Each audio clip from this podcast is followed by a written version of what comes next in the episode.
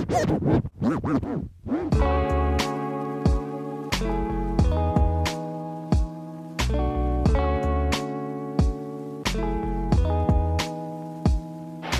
yazıldığına tanık oluyoruz.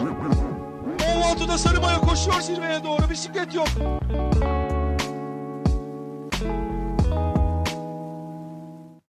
Sokrates'ten herkese merhabalar. Maç Kasedi'nin yeni bölümüne, ikinci bölümüne hoş geldiniz efendim. Ben İnan Özdemir. Bu bölümde Maç Kasedi'nde sevgili Kaan Kural ve Orkun Çolakoğlu ile birlikte basketbol tarihinin, N B A tarihinin en unutulmaz maçlarından birinin, yakın tarihin belki de en unutulmaz spor olaylarından birinin geri sarımını yapacağız. Bu maçın kasetine bakacağız ve maçın önemli anlarına, bize kalanlarına ve özellikle Orkun Çolakoğlu ve Kaan Kural özelinde kişisel noktalarına değineceğiz. Çünkü iki bin on üç N B A finali altıncı maçından bahsediyorum elbette. Miami Heat, San Antonio Spurs eşleşmesinin iki sene üst üste finale çıkan bu iki takımın oynadığı en unutulmaz maç. Ve pek çok açıdan da benim için bir seyirci olarak, Orkun Çolakoğlu ve Kaan Kural için de bir anlatıcı olarak, spiker yorumcu olarak unutulmazlara, en önemli tarihsel anlara kazanan maçlardan biri bu efendim. Çünkü ben bu maçı Kartal'da gece saatlerinde evdekiler uyanmasın diye kendi kendime sessiz bir şekilde bağırmaya çalışırken Orkun Çolakoğlu ve Kaan Kural bu maçı Miami'de anlatıyorlardı. altıncı maçı Miami'de anlatıyorlardı ve hem maçın tarihsel önemine hem de genel anlamda onların orada yaşadığı anılara bakacağız bugün Maç Kasedi'nin yeni bölümünde. İlk bölümümüzü de dinleyebilirsiniz. Sokrates'in podcast'ine yine Apple'dan, Spotify'dan, SoundCloud'dan üye olabilirsiniz. Eski bölümlere bakabilirsiniz. Maç Kasedi feedinden de efendim bizi takip edebilirsiniz. İlk bölümde Milan-Liverpool iki bin beş finalini incelemiştik. Şimdi de Spurs Miami'ye başlayalım. Hoş geldiniz öncelikle. Hoş bulduk. Hoş bulduk. Will we crown a champion tonight? Or will the Heat keep their hopes of back-to-back titles alive? We're underway for Game six. Ya ben öncelikle biraz maça giden yolu sizinle konuşmak istiyorum. Yani sizin de maça giden uzun bir yolunuz var ama bu iki takımın da altıncı maça giden uzun bir yolu var. Yani son yılların en ilginç N B A finallerinden biri. Bir boks maçı gibi. Bir taraf yumruk atıyor, öbür taraf kalkıyor, ertesi maç yumruk atıyor. Kaan abi seninle başlayalım. Miami Heat nasıl bir takımdı oraya gelirken? Genel manzara itibariyle altıncı maç öncesinde Miami Heat'i ne noktada bulmuştuk? Ya aslında önemli bir dönemeçti. Ya bir kere bundan önce şeyi söyleyeceğim. Ya sen özetledin aslında maçın hikayesini vesaire de hani hayatım boyunca kaç maç seyrettim, geçen, geçen gün öyle bir muhabbet oldu. Hayatın boyunca kaç tane maç izlemişsindir falan filan diye. Tabii ki daha büyük ağırlığı olan, bana kişisel olarak daha büyük anlamı olan, daha özel bağ kurduğum başka maçlar var ama yani bana hep sorduklarında en unutulmaz maç olarak bu maçı söylerim ben. Yani çünkü şöyle her maçın bir özeti vardır, tamam, hani bir hikayesi, bir ana fikri vardır. Öncelikle köşe yazarı olduğum için ben genelde hani maçın ana olayından bahsederek ve maçın ana hikayesinden bahsederek öyle çıkıyorum. Abi bu kitaptan şey çıkar ya, söyledim Harry Potter çıkar yani, yedi tane kitap çıkar yani. Ya akıl alır gibi değil yani, düşündükçe tekrar izledikçe falan insan aklını diyor. Canlı canlı anlatmak için falan da dünyanın en zor işi yani, hani çeyreğini bile aktaramazsın olan biteni yani, izlemek lazım sadece. Önce onu söyleyeyim. Ha, nasıla gelirsek, yolculuğa gelirsek, abi yolculuk çok ilginç. Ben son on yılda basketboldaki değişimin geçtiğimiz yüz yıldan daha fazla olduğuna inananlardanım. Yani daha doğrusu hani öyle değerlendiriyorum. Ve bu değişimde yani basketbolun oynanma stilinin, genel geçer doğrularının değişmesinin tam dönemeci bu. Yani bu Miami takımı ilk kurulduğu zaman hatırlar herkes. Doğal olarak da o Miami takımı kurulduğu zaman zaten San Antonio on yıllık falan bir saltanattan geliyor. iki binleri domine eden takım. O dönemin basketbolunun şahikası San Antonio. Aynı zamanda Miami'de işte iki bin onda üç tane süper yıldız bir araya geldiği zaman biraz eski Türklerle, eski donelerle kurulmuş. İşte üç yıldız bir araya geliyor, takım bir araya geliyor. Hatırlarsa izleyicilerimiz hani ilk takım kurulduğu zaman hani Chris Bosh dört numara oynuyor işte. Udonis Haslım'la yan yana oynuyorlar. LeBron düzenli olarak üç vesaire vesaire. Yani LeBron'un dört oynamaya başladı. Ya da daha doğrusu dört oynamayı falan geçelim. Hani pozisyona hiç gerek yok. LeBron'un ana karar verici olması süreci, işte dört kısalı düzenler, LeBron artı şütörler, Chris Bosh'un daha önce hiç yapmadığı kadar, yani Mark Gasol'ün son dönemde görüyoruz Mark Gasol'ün Brook Lopez'in dönüşümünü. Bunu pek çok kişi dile getirmiyor ama Chris Bosh için çok daha organik bir değişim oldu. Ama Chris Bosh'un basketbolu oynadığı şekil, oynama yeri tamamen değişti. Bu ısı haritaları var ya bu sporda. Yani Chris Bosh'un iki bin on üç öncesi kariyerinin ilk dokuz yılındaki ısı haritasına bak, bir de sonraki ısı haritasına bak, aklın durur yani. Böyle tam o dönemeçte bu maç. ve bu sezon ve bu yapı. O açıdan pek çok viraj, yani hem felsefi hem basketbol açısından o kadar çok şeyi barındırıyor ki içinde. Klasikte bir şey var. O Miami'nin hem görkemli bir kadro hem işte LeBron'un kefaretini ödemesi, yani işte o iki bin onun izlerini silmeye başlayıp kendisini sevmeyenler devam etse bile N B A'nin en iyi oyuncusu olduğunu damga vurduğu dönem, ama bunun şampiyonluklarla taşlandırılması, Spurs'un tekrar ayağa kalkışı, on bin tane falan hikaye var. Hem teknik anlamda hem bireysel anlamda. Kawhi Leonard'ın yavaş yavaş N B A sahnesinde bir aktör olması gibi, Tim Duncan'ın yavaş yavaş sahneden çeken Kawhi Leonard'ın doldurması gibi onlarca hikayesi, onlarca yolculuğun adımı var buraya gelene kadar. Ee, burada Kaan abi Miami Heat özelinde bir zihniyet değişiminden bahsetti ki zaten Chris Bosh özelinde çok konuşulan bir şey bu. Yani Chris Bosh'un dediği gibi tek uzuna evrilmesi, LeBron'un post-up'tan oyun kuran ya da dört şutörü besleyen oyuncu noktasına gelmesi biraz iki bin on bir N B A finallerinde yaşanan hayal kırıklığı sonrasındaydı. Zaten Kaan abi birazdan detaylı da konuşuruz Miami tarafında tekrardan. Hani Miami'nin agresif savunma planı, işte senin bahsettiğin o LeBron'un pozisyon değiştirmesi sonrası alan açan bir takıma dönüşmesi, pace and spacing'in ilk örneklerini vermesi bu final öncesindeki döneme, yani iki bin on iki finallerinden kalan mirası iki bin on üçte devam ettirmeleriyle oluyor. Ama diğer taraftan Orkun, Spurs de değişiyor öyle değil mi? Yani biz hep iki bin on dört iki bin on dört Spurs diyoruz ama iki bin on dört Spurs'un ilk izleri de sanki bu iki bin on üç Spurs takımında var.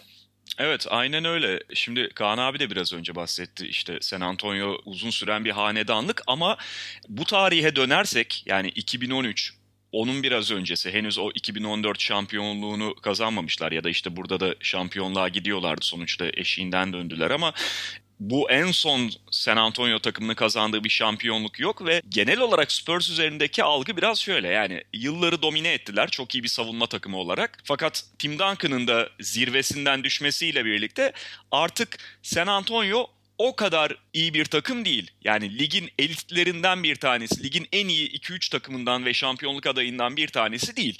Onların arkasında onların düşmesini bekleyecek, işte kan kokusunu alınca aradan çıkabilecek tecrübesiyle ve kısmen geniş kadrosuyla, işte coachingiyle falan elbette tehlikeli olan, ama çok korkutucu da bir taraftan şampiyonluk adayları perspektifinden bakarsan çok da korkutucu olmayan bir takım San Antonio Spurs. Biraz böyle bakılıyor. İşte iki bin on üç iki bin on iki dönemlerinde. Bir sene öncesini hatırlarsan mesela çok iyi gidiyorlardı playoff'ta ama Oklahoma City Thunder'a öne de geçtikleri bir seride yeniliyorlar ve işte biraz orada San Antonio'nun o atletizm defeklerinin fazla su yüzüne çıkmasıyla insanlar tekrar şeye geliyor, yani ya tamam hani iyi hoş takım, top trafiği çok üst düzeyde, basketbolun belli doğrularını yapıyorlar. Hala Duncan orada, Ginobili Parker orada ama görüyorsun atlet takıma karşı da bu takım bir yere kadar gelebiliyor şeklinde bakılıyor. Hatta işte iki bin on iki finalinden sonra da malum o finali yine Miami ile Oklahoma City oynuyor ve Oklahoma City Thunder'ın elindeki genç çekirdekle seneler boyu doğudan Miami'ye karşı batıdan çıkan takım olması bekleniyor. Uzun süre onların çıkması bekleniyor. Bu arada ama San Antonio bir de tabii dönüşüm yaşıyor senin de söylediğin gibi. Orası çok ilginç. Yavaş yavaş tabii onun net olarak farkına varabiliyoruz. San Antonio Spurs'un zaten sonrasından bakıldığında en büyük başarısı o belki de şey. iki binlerde işte doksanların sonundaki o şampiyonluk ve iki binlerde savunma temelli takımlarla şampiyon olurken bu defa daha böyle hücumuyla kendini tanımlayan ve Tony Parker'ın biraz daha merkezine geçtiği bir San Antonio takımı oluşuyor. Tabii ki Kawhi Leonard henüz bir takımı sırtlayacak seviyede değil. Ne kadar hızlı gelişim adımları atsa da. Tim Duncan biraz gerilemiş durumda. Ginobili keza eskisi kadar çok böyle öne çıkabilecek seviyede değil ama Tony Parker kariyerinin zirve yıllarını oynuyor. Belki de hatta bu iki bin on iki iki bin on üç sezonu en iyi sezonu diyebiliriz kariyerinde Tony Parker'ın ve Tony Parker'ın etrafında şekillenen o top trafiğinin çok daha fazla öne çıktığı, çok daha netleştiği bir San Antonio takımı var. Bununla birlikte yalnız şunu da söylemek gerekiyor. Yani bu final serisine, iki bin on üç finallerine gelene kadar San Antonio Spurs o sene mesela playoff'ta çok kendi gücünü net biçimde gösteren bir seriyi oynamıyor. Yani ilk turda Lakers'a eliyorlar ve Lakers'ın o seneki durumunu hatırlarsınız. Şeyler yani tamamen sakatlar. biraz böyle bay geçmiş gibi oluyor neredeyse San Antonio Spurs. İşte Golden State Warriors henüz tam hazır durumda değil. İlk adımlarını atıyor. Memphis Grizzlies de eşleşme açısından San Antonio için elverişli bir rakip. Oklahoma City Thunder'da da işte sakatlık problemleri falan oluyor. Onlar San Antonio'nun yoluna çıkmıyor ve finale gelene kadar aslında San Antonio Spurs hani evet tehlikeli takım falan ama böyle çok korkutucu olarak gelmiyor Miami'nin aksine. Çünkü Miami o sene o acayip yirmi yedi maçlık galibiyet serisini falan tuttururken San Antonio Spurs klasik bir Popovich takımı olarak oyuncularını mümkün mertebe dinlendiren, işte Duncan'ın, Parker'ın falan epey normal sezonda maç kaçırdığı, epey maçta dinlendirildiği, playoff'ta da öyle çok imza bir seri oynamayan bir takım olarak finallere geliyor. İyi, orada sen güzel söyledin yani zaten Lakers'ta sakatlıklar var. Hani Dwight'ı durdurduğun an Lakers'ı durduruyorsun. Memphis tarafında gidiyorsun Tayshaun Prince ve Tony Allen'ı zaten hiç savunmadan yani diğer üç tane oyuncuyu savunarak saha içerisinde rakibi geçiyorsun. Arada genç bir Golden State eliyorsun. Diğer taraftan Miami ise biraz daha zorlanıyor. Yani özellikle Doğu finalinde Indiana Pacers serisi, yedi maça giden Indiana Pacers serisi acayip. Onlar da önce Milwaukee'yi dört sıfırla geçiyorlar. Sonra Chicago'yu dört birle ama Indiana serisi de hakikaten zorlanıyorlar. Burada altıncı maça gelmeden önce ben ilk beş maçı da size sormak istiyorum. Yani öncelikle kişisel olarak bir oraya gidiş anınızı soracağım. Kaan abi sen daha önce N B A finallerini zaten yerinde anlatmıştın. Ama bir kez daha N B A finallerine gidiyorsun burada. Ki bir önceki sene Oklahoma'da ilk Miami Heat zaferini de Canereler'le birlikte anlatmıştın. Burada ilk beş maçtan neler hatırlıyorsun? Hem kişisel olarak neler hatırlıyorsun hem de basketbol kalitesi anlamında. Şöyle aslında ilginç bir seri oldu bu. Yani yedi maçlık bir seri olmasına rağmen mesela üç ve dördüncü maçlar çok tek taraflı oldu. Yani biraz stillerin farklılığından olsa gerek, biraz belli oyuncuların, biraz evvel Orkun'un söylediği gibi yani Tony Parker eksenli daha hücum takımında Tony Parker'ın çok iş yapabildiği senaryolarda San Antonio çok baskın olurken yani maçların alıp gidildiği veya hiç alınıp gidilemediği durumlar oldu. O yüzden aslında hani bütün sezon iki takımın da yapmaya çalıştığı şeyleri bölük pörçük belli dönemlerde yapabildiklerini gördük. Yani mesela en basit, sen birazdan sayacaksın ama söyleyeyim. Hani ilk iki maç daha San Antonio seri başlar başlamaz deplasmanda bayağı kötü bir maçta. Yani kötü derken özellikle Miami'nin istediği hemen hemen hiçbir şey yapamadığı, LeBron dışında pek kimsenin devreye giremediği bir maçı doksan iki seksen sekiz kaybetti daha ilk maçı kendi sahasında. Sonra yalnız ikinci maçı çok rahat kazandı Miami ve Mario Chalmers müthiş oynamıştı hatta. Çok da şart değildi aslında da yani şey Wade, LeBron'un falan çok devreye girmesine gerek kalmadı. Özellikle ikinci yarıda inanılmaz bir seri yakalamıştı çünkü orada Miami. Dümdüz ettiler.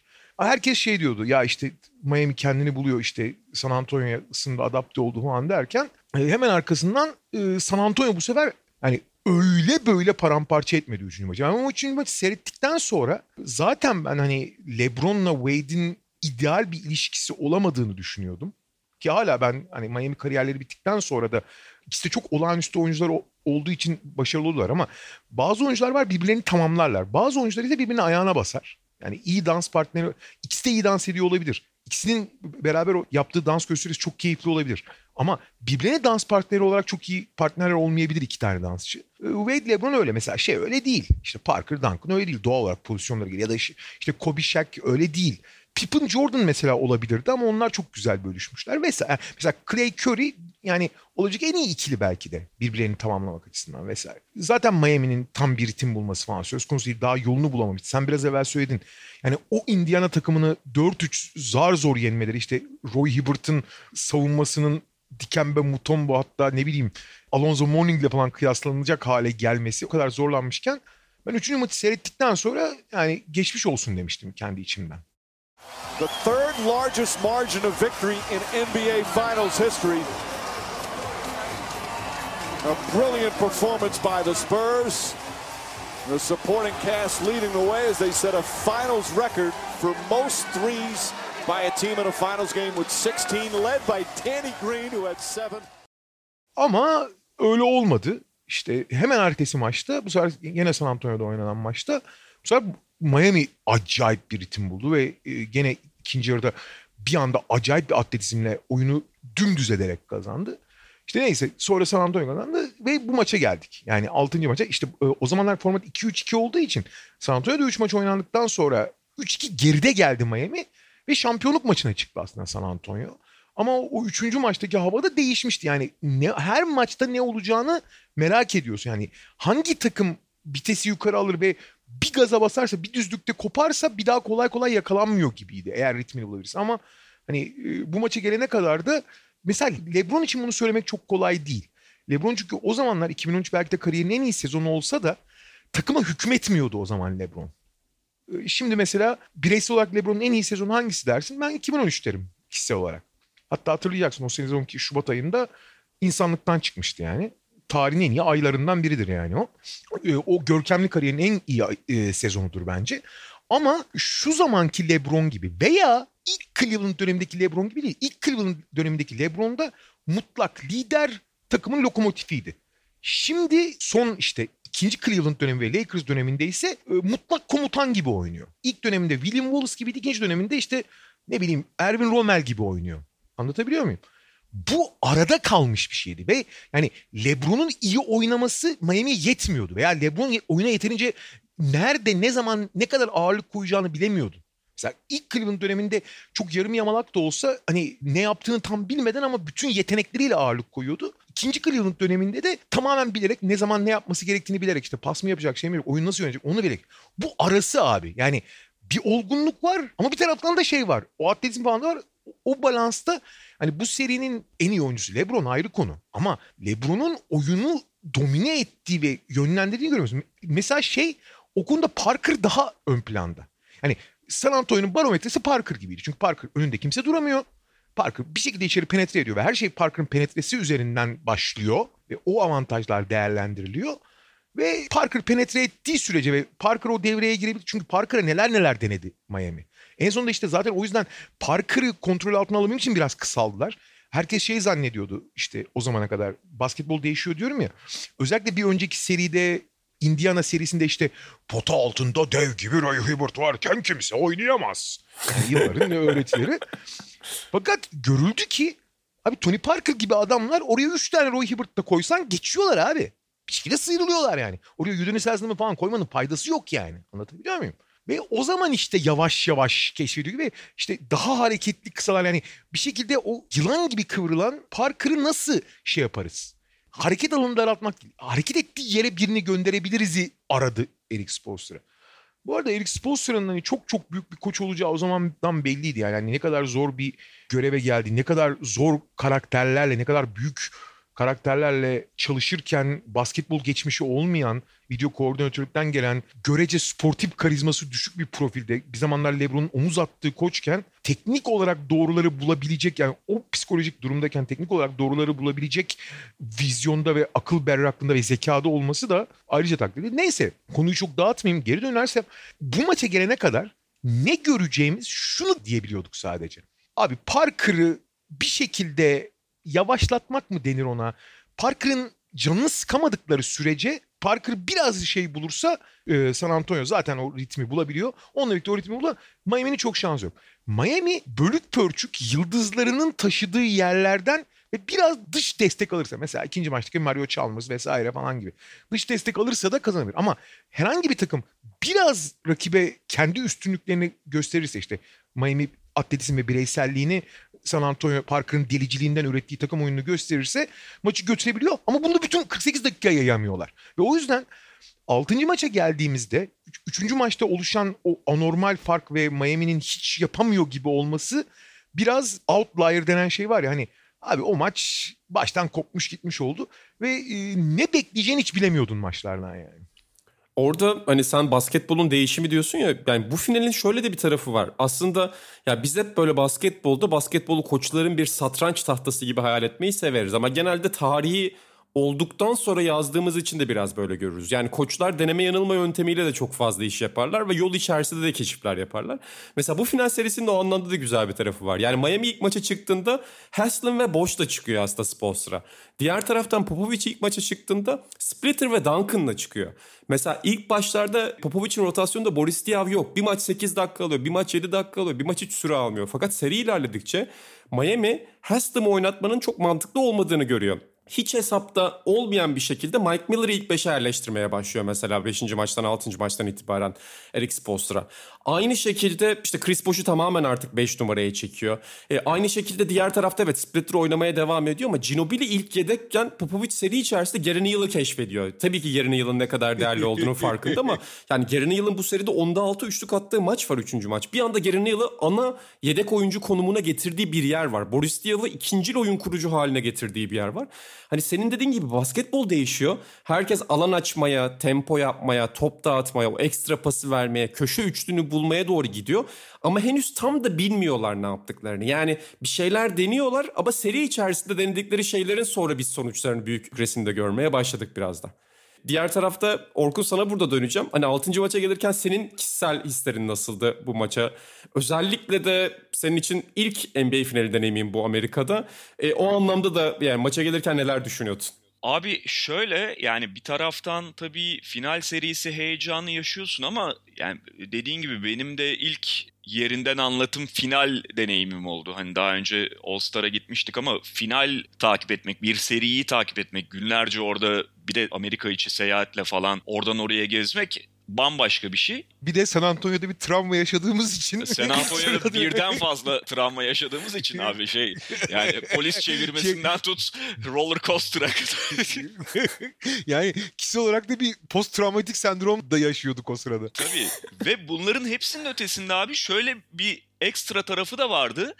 Abi işte Türkiye'de Gezi bir taraftan devam Aa. ediyor ve biz Kaan abi de iyi hatırlar günleri şöyle geçiriyoruz. Bak çok tuhaf yani arada işte Miami'den San Antonio'ya gittiğimiz gün falan da var. E, ve o günün neredeyse yani gündüz kısmının tamamını kaplayan bir seyahatti mesela. Çünkü havaalanına gidiyorsun işte havaalanında bekliyorsun. Ondan sonra uçağa biniyorsun. Uçak üç saat mi ne gidiyor? Ondan sonra aktarmalı gidiyorduk bir de Atlanta aktarmalı gidiyorduk yanılmıyorsun. Yok yok şey yani Houston abi. Houston'a gidiyoruz. Ha. Miami'den San Antonio'ya direkt uçuş galiba yoktu ya da biz yok şey yoktu yoktu. Şöyle abi bak ben seni hatırlıyorum. Aha. San Antonio'ya İstanbul'dan gitmek yerine direkt Houston'a uçmuştuk. Houston'dan arabayla San Antonio'ya gittik. Ama San Antonio Miami, Miami San Antonio transferlerini e, San Antonio'dan uçağa binip Atlanta'ya Atlanta'dan Miami'ye yapmıştık. Hayır hayır şöyle abi karıştırdın sen. Miami'ye biz ha. zaten gittik ilk. Ha doğru pardon. Ee, şey pardon, üstüne pardon. Frankfurt üstünden gittik. Ama doğru pardon. Amerika içinde de şey Miami'den San Antonio'ya uçuş olmadığı için şey yapmıştık. Houston üstünden ha, yani doğru, arabayla gidiyorduk. Doğru, Neyse doğru, doğru. Ama sonuçta yani demek istediğim zaten bu Houston'a git, oradan araba kirala, oradan San Antonio'ya üç saat yol git. O sırada hız cezası ye. Travma dediniz o galiba. Mahkemenin önüne şey yargıcın önüne çıkıp hesap ver falan. O zaten bizim bütün günümüzü harcamıştı. Bir de yani bütün seyahat boyunca bizim... Ne biçim araba kullanıyorlar kardeşim Amerika'da? Yani terbiyesiz turistler ya. Bir de şey var yani orada işte biz yirmi gün falan geçirdik. Bunların birçoğunda da gündüz otelde şey Türkiye'deki gündemi takip ediyorduk. Ondan sonra böyle bir akşamüstü atıyorum beş altı gibi yemeğe çıkıyorduk. Maç olmadığı gün. Ondan sonra da öyle çok uzatmadan dönüyorduk. Maç olduğu gün zaten o maçın şeyi bütün e, akşamını yiyor. Yani yemeği falan da orada medyaya verilen yemekle hallediyorsun falan filan. Bunun dışında tabii yani o seyahat bilmem ne oradan oraya geçiyorsun. Hani bir taraftan final serisinin heyecanı var. Şeyden salondan canlı yayın yapmak özellikle bu N B A organizasyonlarında final ve All Star'larda falan çok kolay değil. Çünkü uluslararası yayıncılara verdikleri yer hiç elverişli bir yer değil aslında. Yani hepimiz yayıncıyız biliyoruz üç aşağı beş yukarı hangi noktaların hangi spotların daha elverişli olduğunu. Yani şöyle söyleyeyim normalde seçme şansı anlatım için tamamen sana bağlı olsa ben oradan anlatmayayım stüdyodan off-tube'den anlatayım. Tercihinde bulunursun. Orada sadece havayı teneffüs etmek ve işte orada bulunmak için bu artılarla bulunuyorsun ama aslında anlattığın yer çok sıkıntılı bir yer. Hatta San Antonio'da bizim anlattığımız yer Kaan abi de hatırlar ekstra kötü bir yerdi. Tam çünkü potanın tam arka açısına geliyordu. Yani hem salonun en üst katlarından birindesin hem de böyle çaprazda falan değilsin Miami'deki gibi. İşte Kaan abi de hatırlayacaktır. O panya, pota belli açıları kapatıyordu. Kör noktalar oluşmuştu resmen sahayı izlerken. Maçın yüzde yetmişini ekrandan anlattık zaten. Ya ben hani mümkün olduğunca ekrana dönmemeye çalışıyordum ama bir iki defa mesela böyle Wade'le Chalmers'ı falan karıştırdım. Onu iyi hatırlıyorum. Çünkü seçemiyorsun yani adamı. Bir şansın yok. Ekrana da o sırada dönemedim. Ekranlarda biliyorsun abi şey değil öyle. H H D müthiş ekranlar falan değil yani. Avuç içi kadar bir ekrandan bakmak durumundasın sahayı göremediğin noktada. Bu arada şeyi söyleyeyim, yani spiker için çok çok daha zor. Yani benim işim çok daha kolay orada. Böyle bir tarafı vardı ve işte ama tabii şey, yani benim için müthiş bir deneyimdi. Hani Amerika seyahati yirmi gün Kaan abinin rehberliğinde. Bir de şeyi de söyleyeceğim, direkt bu seriyle alakalı değil ama oraya giderken abi ben, ikiniz de biliyorsunuz, ben uçakta normalde yani oturur vaziyette uyuyamam uzun süre. Ama abi e, şeyde gidiyorduk, business'ta gidiyorduk giderken ve Frankfurt'tan uçağa bindiğimiz anda aktarmadan koltuğu bir yatırdım, böyle yüz seksen dereceye falan yatabiliyordu. Kaan abiye abi ben uyuyorum Miami'de kalkarım dedim. Çok inanmadı böyle, hani iki üç saat uyur ondan sonra uyanır gibi bakıyordu bana. Çünkü gece de uyumamıştım. Abi gözümü açtığımda şöyle bir sahne var. Kaan abi beni sarsarak uyandırıyor. Anons yapılıyor işte, birazdan inişe geçiyoruz, koltukları dikleştirin vesaire gibisinden. Kaan abi bir yandan şey diyor, sen nasıl bir ayısın, bütün yol uyudun falan diye bana böyle şey... Böyle bir şeyle geçmiştik abi. Biraz hani maçtan falan kopup o tarafına gittim ama çok enteresan bir deneyimdi tabii benim için. Yani hayatımda ona yakın bir şey, yayıncılık tecrübesiyle alakalı yaşamadım.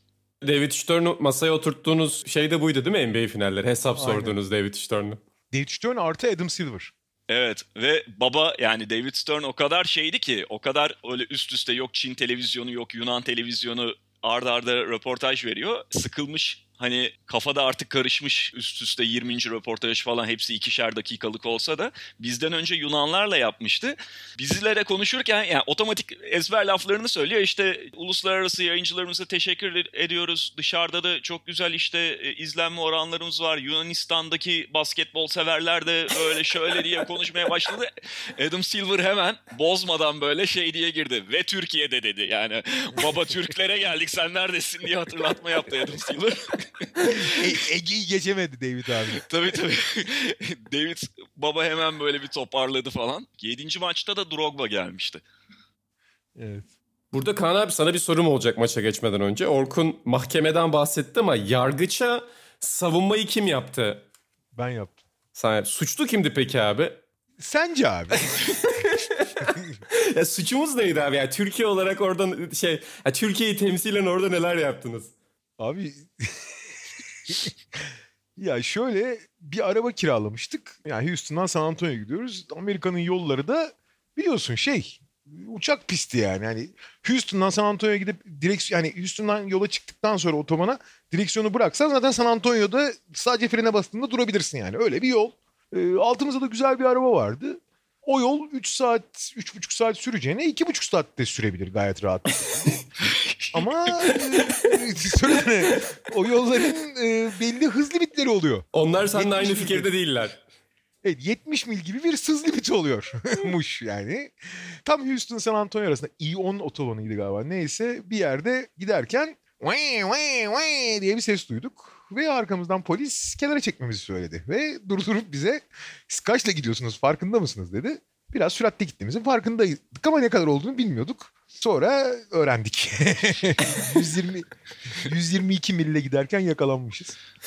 Bir de Miami'de de ceza yedik bu arada. Daha doğrusu ceza yemedik. Yemedik. Ama sağa çekildik orada. Şey. Ha. Şöyle. O e... hatta ayrı maceralıydı. Ha. Çünkü Kaan abiyle böyle arabanın içinde ne yapacağımızı bilmeden bir kilometre daha gittik herhalde. Polis arkamızdayken. Bir de şöyle bir prosedür oluyor. Normalde cezayı yazıyor. Fakat Amerikan ehliyetimiz olmadığı için direkt ehliyetle ilgili bir süreç varmış. Her şey çok, kanunlar birebir uygulandığı için Miami'deki polis onunla uğraşmak istemediği için zaten bizi uyarıp bıraktı. Otoban polisi ise uğraşmaya karar verdi ve bize ceza yazamayacağı için bizi mahkemeye verdi. Yani suç işlediğimiz için. Yani mahkemeye verdi derken öyle atıyorum üç ay sonra mahkeme günü falan çıkmıyor. Nöbetçi mahkeme var. İşte en yakın kasabaya gittik. yirmi on beş dakikalık yola. Hemen nöbetçi mahkemeye çıktık. Yargıca işte suç duyurusunda bulunuldu bizim için. Ve ya basit, yargıcın ofisindeyiz zaten. İşte şey, yargıç dedi ki işte böyle böyle hakkınızda suçlama var. Ne diyorsun dedi. What do you plead var yani, ne diyorsun? Yani suçlu musunuz? Suçsuzum hakim bey ya da suçluyum hakim bey diyorsun. Ben şey dedim. Yani suçsuzum dersem what if I say not guilty dedim. Yargıç baktım ona. Hiç, hiç tavsiye etmem dedi, tamam mı? Ben de kabul ediyorum dedim. Hemen ceza, işte yargıç yazdı cezayı. İşte cezası normalde yüz yirmi dolarmış da İşte yetmiş mili her açtığın mil için katlanarak artıyormuş. üç yüz yetmiş dolar tıkır tıkır parayı ödeyip yolumuza insani sınırlarında devam ediyoruz. Buradan bir kez daha geçmiş olsun diyoruz ikinize de. Abi üç yüz yetmiş dolar ya. Öh be abi, iki bin beş yüz lira para verdik yani. Evet ha, bugünün kuruyla çok daha çok daha dramatik bir etki yaratıyor. Evet. Evet, neyse ki o, o gün o kadar dramatik değildi şey ya kur. İsterseniz maça giriş yapalım buradan. Çünkü yani belli açılardan maç içerisinde de, şimdi seri içerisinde belli inişler çıkışlar gördüğümüzden bahsetmiştik ama bu maç içerisinde de acayip inişler çıkışlar var. Yani zaten son on dakika bile başlı başına bir iniş çıkış, bir roller coaster demek ama maçın başında şöyle bir durum var Kaan abi. Senle başlayacağım burada. Ve San Antonio zaten seri boyunca LeBron'un şutunu çok riske etti. LeBron'a orta mesafeden klasik olarak o San Antonio mesafesini verdiler. LeBron içeri girdiğinde de Dwyane Wade'den yardım getiriyorlardı. Her zamanki savunmalarını yaptılar ama LeBron maçın başında işte Mike Miller'ın ilk beşte olması, Ray Allen var, Chalmers var. Hani bir şekilde o pasları bulabildi LeBron ama onun dışında diğer tarafa döndüğümüzde inanılmaz bir Tim Duncan performansı var. Yani ilk çeyrekte ve ikinci çeyrekte sanki gençlik ikisini bulmuş bir Tim Duncan izliyoruz. Yani şöyle Duncan, Duncan her zaman Duncan zaten big fundamental yani, yani kırk beş yaşında elli yaşında bile olsa belli şeyler yapacak. Ama Duncan zaten prime'ında bile çok iyi bir hücumcu ama çok dominant bir şekilde yani maç başına otuz beş kırk atan bir hücum. Yani Shaq gibi değildi, anlatabiliyor muyum? Yani kariyerini Shaq'la kıyaslayıp önüne koyabilirsin ki bence önündedir Shaq'in kariyeri, kariyer olarak. Ama hani Shaq'in dominant olduğu yerde ya da ne bileyim işte mesela Patrick Ewing'le de kıyaslayayım. Patrick Ewing'den çok daha iyi bir oyuncu. Ama Patrick Ewing de mesela çok hücumuyla bilinir. Duncan hücumda zaten muazzam bir takım oyuncusu olduğu için e, takımın hep bir parçası olarak ve bitirmesi gereken pozisyonları bitirirdi. Ve bu sezona gelindiğinde her şey Parker etrafından dönüyor diye çok bahsetmiştik ya. Duncan ya ikinci rol demek istemiyorum buna ama ana hücum silahı konumunda değildi hiçbir zaman. Fakat bu maç Duncan'ın yani en efsane hücum performanslarından biridir. Ha bu arada karakteri dışına çıktığı veya bunu böyle yapması gerektiği için değil, çok daha kısa oynamaya çalışan Miami'ye karşı biraz daha sevdiği sol köşeden top alıp biraz daha top kullanmaya, kendisinden daha kısa oyuncular, daha rahat domine edebileceği oyuncuları gördüğü için ama madem böyle bir fırsat var deyip çok daha rahat domine ettiği, daha yüzdeli oynadığı ve özellikle ilk iki çeyrekte, ilk yarıda daha doğrusu tamamen domine ettiği bir performans izletti bize. Leonard. Short, Duncan right there to clean it up. Duncan is now seven for seven from the field. Diaw, what a pass to Duncan! And the Spurs regain the lead. Boris Diaw with a gorgeous feed. Duncan has twenty-five. Orkun, sen ilk çeyrek özelinde maçı bu sene tekrar da anlattığını biliyorum. Ya bu sene ya da geçen sene tekrar anlatmıştım bu S-Sport'un klasik maçları e, gereği. Evet. Hani LeBron'u işte LeBron'un daha çok asist üzerinden bir başlangıcı var ama diğer tarafta hakikaten Boris Diaw'un pasörlüğü de burada çok etkili. Tony Parker'ın müthiş bir penetre kabiliyeti ve penetre çıkışı Tim Duncan'ı bulması var. Tim Duncan'ın arkasında Chris Bosh'u aldığı her an Chris Bosh'un üzerine gidip sağ ve sol elle panya topu vurdurarak bitirmesi var. Senin ilk çeyrekten ve ikinci çeyrekten burada aklında kalan neler vardı?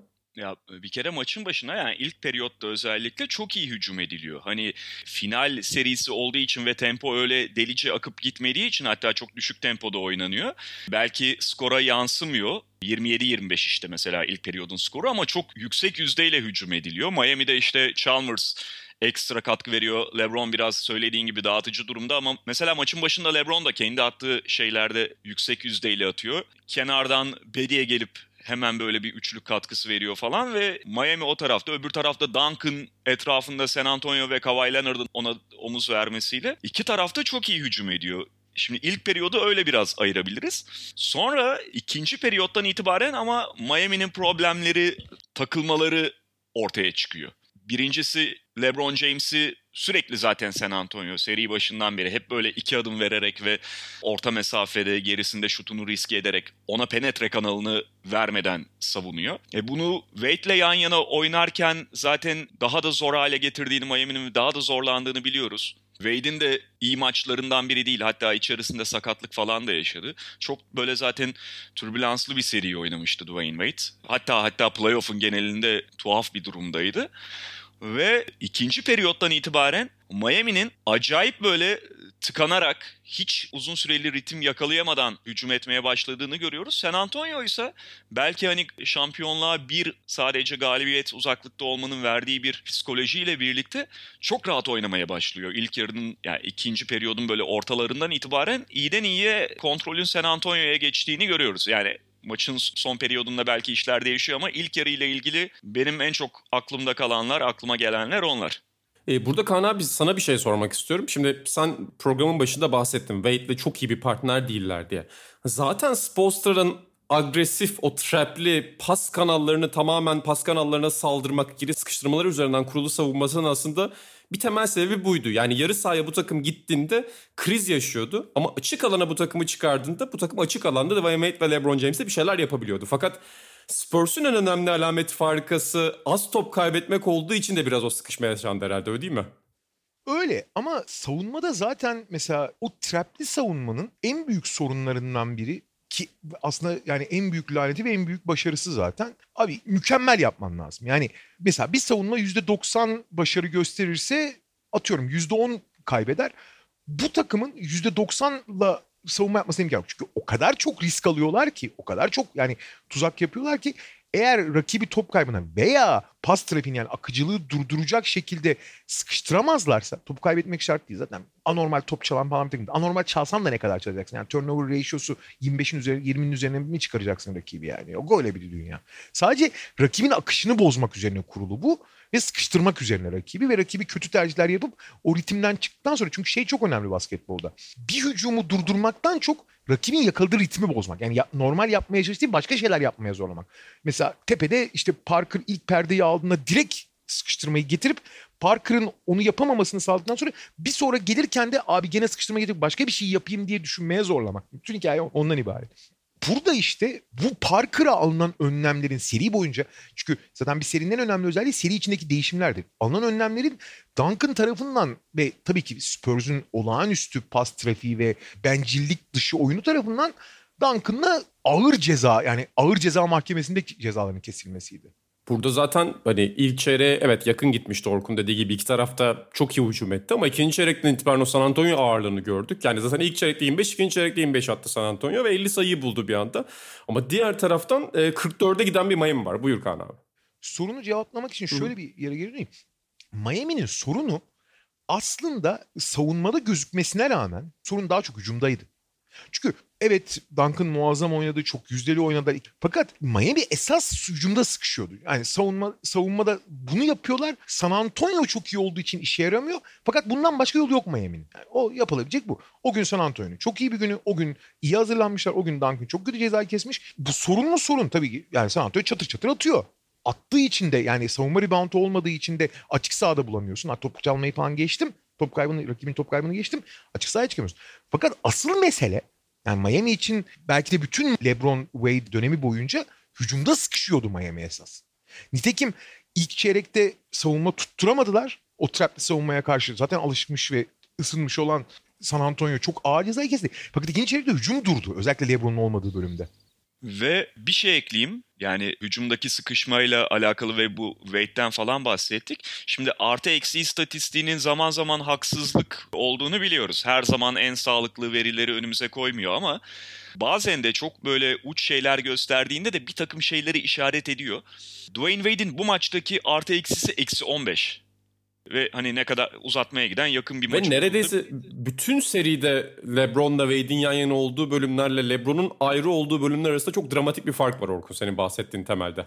Öyle. Ya Wade'in çok iyi oynadığı maç da var işte. Biraz önce Kaan abinin bahsettiği o dördüncü maçtı galiba. Ee, evet, orada çok iyi maç oynadı falan. Yedinci maçta altıncı maça göre daha iyiydi falan ama ben şeyi çok iyi hatırlıyorum. Aramızda da konuşuyorduk o gün Kaan abiyle. Yani hemen bu maçtan sonra da konuşmuşuzdur. Miami şampiyon olduktan sonra yedinci maçtan sonra da konuştuğumuzu hatırlıyorum. Ya şampiyon oldular ve böyle bir takas yapamayacaklar ama bence Wade'i takas etmeliler diyordum ben. Ya öyle bir takas yapılamayacağını gayet iyi farkındaydım ama hani böyle bir fantezi dünyasında bana göre takas etmeleri gerekiyordu o gün. Bir sene sonra zaten artık Wade'in LeBron'la birlikte çok oynayamadığı ve Miami için bir o kadro yapısı içerisinde ayak bağı haline geldiği çok daha net ortaya çıktı ama iki bin on üçte de bence playoff'larda ve final serisinde çok net sinyaller gelmeye başlamıştı. Yani bu maç kasetinin konusu değil gerçi ama hani maçın genel şeyine bakarsak San Antonio ki bütün oyuncuların hazır tutması ve bütün oyuncularından verim almasıyla ve bunu çok iyi paylaşmasıyla yani birinci oyuncusuyla dokuzuncu oyuncusu arasında tabii ki bir teknik hiyerarşi var ama şey hiyerarşi hiçbir zaman olmadığı için en doğru şutu bulmaya odaklanmış bir takım ve her zaman verim almıştır. Bu maçın asıl hikayesi zaten şeyden kaynaklanıyor. Yani yan parçaların Miami'de hakikaten kendini aşması, San Antonio'da ise beklenmedik derecede kötü isteneni verememeleri diyelim. İşte burada devreye giderken de işte zaten az önce de bahsettiğimiz gibi elli kırk dörtlük bir durum var. Yani maç yakın gibi gözükürken Spurs'un böyle bir avantaj elde ettiğini görüyoruz. İkinci yarı başında Kawhi Leonard serisi var. Yani Kawhi Leonard'ın hücum reboundları, Kawhi Leonard'ın çaldığı bir top. Burada size Kawhi Leonard parantezi açmak istiyorum. Yani o zaman biz işte ne kadar özel bir savunmacı olduğunu biliyorduk. İşte elinin büyüklüğü, o eliyle topu tutuşu ve topu tamamen çevreleyişi gibi şeyler önümüze düşüyordu her zaman. Seri içerisinde de LeBron James'e karşı belki de hiç kimsenin yapamadığı bir savunmayı yaptığını gördük ki geçmişte ben LeBron stopper'ım diyen birçok insan rezil olmuştu. Ama Kawhi Leonard bunu demeden gerçekten başarabilen az sayıdaki insandan biriydi. Üçüncü çeyrek başında biraz Kawhi konuşalım istiyorum. Orkun sen yakından da görünce ya da orada görünce Kawhi Leonard'ın ya tabii ki bugünkü potansiyeline ulaşmasını tahmin etmek güçtü ama nasıl bir Kawhi Leonard vardı senin için? Ya o günkü haliyle de şaşırtıcıydı biraz. Yani bir anda final serisinde tabii ki öyle oynamaya başlamadı ama Leonard'ın nasıl bir gelişim gösterdiğini hatırlayalım. Ve şunu da hatırlayalım. iki bin on iki iki bin on üç sezonu yani o sezon Leonard'ın sadece ikinci sezonu N B A'de. Bir sene önce çaylak durumundaydı. Ve acayip hızlı bir gelişim yaşıyor. İşte sadece şutu değil, hücumda birçok yönünü geliştirmesi, savunmada giderek daha fazla rol alması acayip hızlı bir gelişim yaşıyor.